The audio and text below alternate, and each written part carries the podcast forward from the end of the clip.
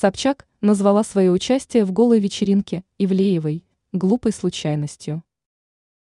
Многие звезды, которые засветились на скандально известной голой вечеринке Насти Ивлеевой, уже пожалели о своем решении.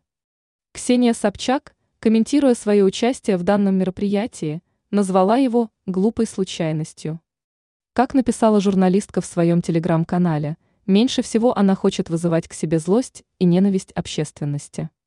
Я точно не хотела никого обидеть или оскорбить, признала в публикации знаменитость. Собчак поспешила принести извинения всем, кого мог шокировать ее внешний вид. Голая вечеринка. Напомним, что речь идет про мероприятие, организованное блогером Настей Ивлеевой.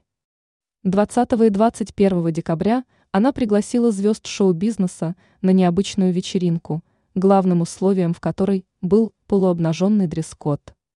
Пользователи социальных сетей не оценили креатив блогера и осудили фотографии звезд, которые пришли в клуб «Мутабор» и поделились своими откровенными фотографиями. Ранее сообщалось, что с Ивлеевой могут взыскать миллиард за голую вечеринку.